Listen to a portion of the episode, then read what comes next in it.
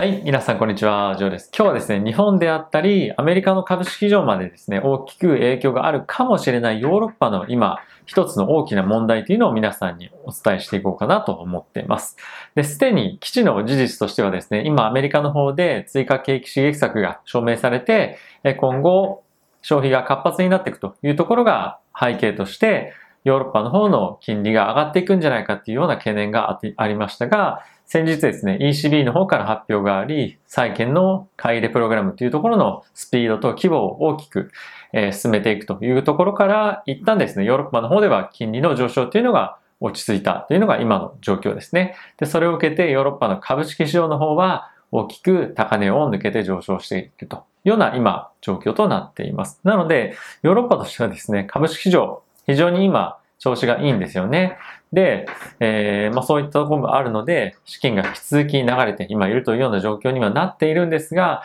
まあ、僕はですね、ちょっと今心配なことが一つあります。で、これは何かっていうと、今、まあヨーロッパの方もそうですし、あとはですね、イマージングマーケットの方で、コロナの感染者っていうのが再拡大してるんですね。で、あんまりこれについては、えー、ニュースで取り上げられることはなくて、まだそんなに気にするレベルじゃないと思われているのか、もしくは、それよりもやはりアメリカの追加景気刺激策であったりとか、まあ、えー、それに伴うような給付金のニュースとか、まあいろいろあるのとは思うんですけども、取り上げられないんですよね、なかなか。で、えー、アメリカではコロナのワクチンがしっかりと普及をして接種をされて、かなり感染が行う、あの、抑えられているというニュース日々見ますよね。で、え、ちょっとこれらのグラフ見ていただきたいんですけども、まずですね、これドイツですね。で、ドイツに関しては少しずつ上がってきていると、右肩上がりになってきていますよね。であと、ブラジルなんですけども、ブラジルに関しては、えー、もう2番底というか、その、第3波来てるんじゃないかっていうような今状況にまでなっています。で、えー、これがイタリアなんですけども、こちらもですね、さらにまた、えー、上昇していっていますよね。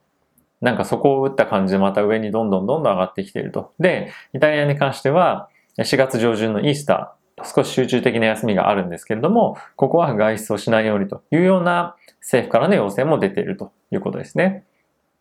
で、インドなんですけども、非常に感染者のケースっていうのが少なく、順調にえ感染抑制っていうのができていたというようなニュースも出ていたんですけれども、ここに来て上昇基調にさらに戻ってきていますというようなのが今、え状況としてあります。で、これらの国っていうのは株式市場も結構非常に堅調にけあの推移していたりですとか、ヨーロッパの方はもちろん、えー、いろんなニュース出ていましたけれども、まあまだまだ政府のサポートだったりとかもあって、金利もしっかりとえー、今回抑えられて、まだまだ平気なんじゃないかっていうようなニュースが結構主だと思うんですよね。ただし、今少しだけヨーロッパに関しては、ロックダウンが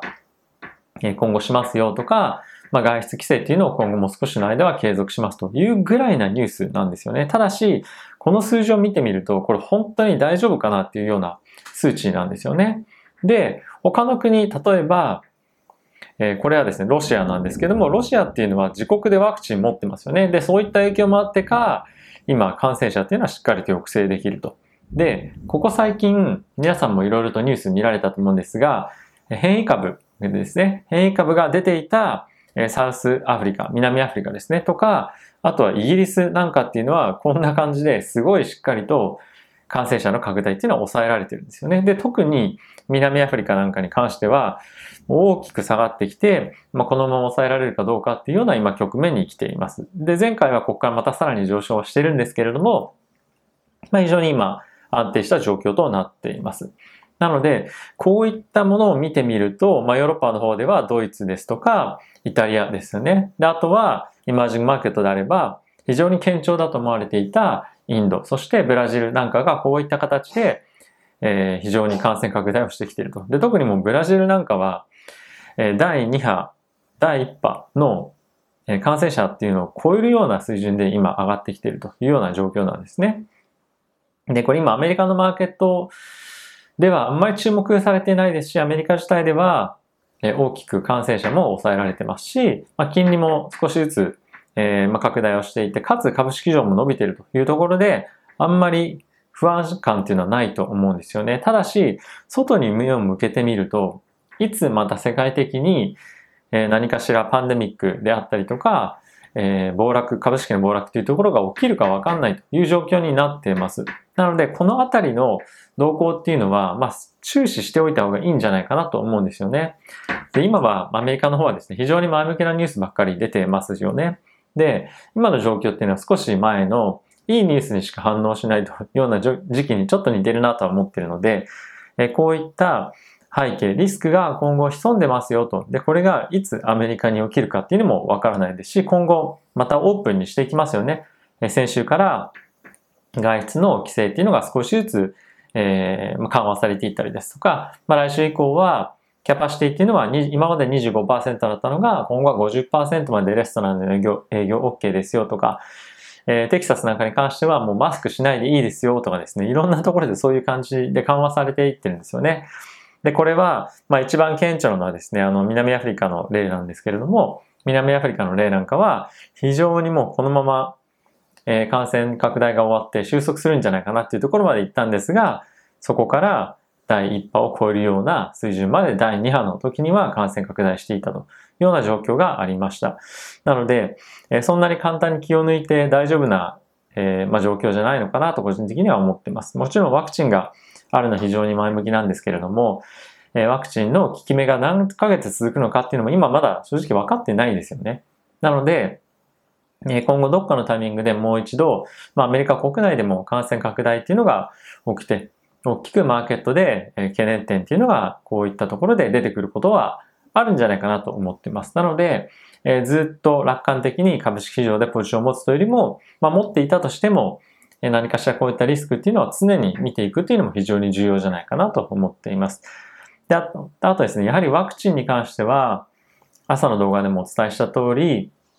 え今後は外交の種、外交の武器になるというところから、どこの国がですね、ワクチンをしっかりと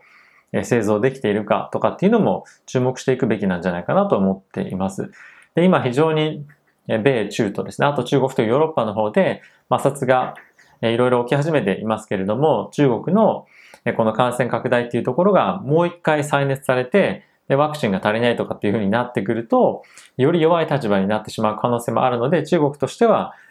国策としてこういったところに今取り組んでいる状況であります。で、ヨーロッパもそうですし、あとアメリカの方ですね、ワクチンの開発非常に進んでますけども、アメリカとかがワクチンをですね、しっかりと大量に持てば、え、外交っていうのも非常に有利に進められる可能性もあるので、えこの辺のですね、え、ポイントに関してもそういった視点で僕は見続けていきたいなと思っています。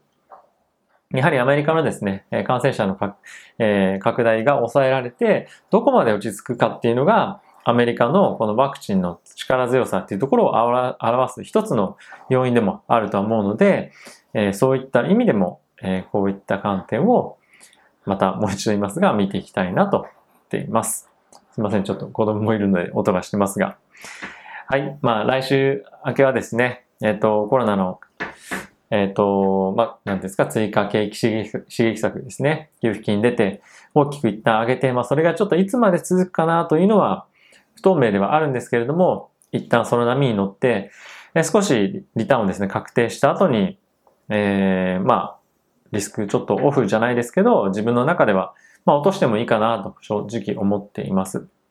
で、いつ落とすかどうかっていうのも、市場の動きを見ながらなんで、なんとも今は言えないんですけれども、5月、6月あたり、また何かしらコロナの感染拡大とかっていうところが出てくる可能性もありますし、今このタイミングでロックダウンとかっていうのも解除されてっていうのだと、やはりそういったところに影響が出てくる、感染拡大がもしあれば出てくるのは5月、6月、まあ、7月、7月とか、まあそういったところですよね。人々が外に本当に本格的に出始める時っていうのはそういった状況だと思うので、そのあたりのタイミングでは注意をしていきたいなと思っています。はい。ということで、えー、また次回のボイシー、YouTube、ポッドキャストでお会いしましょう。さよなら。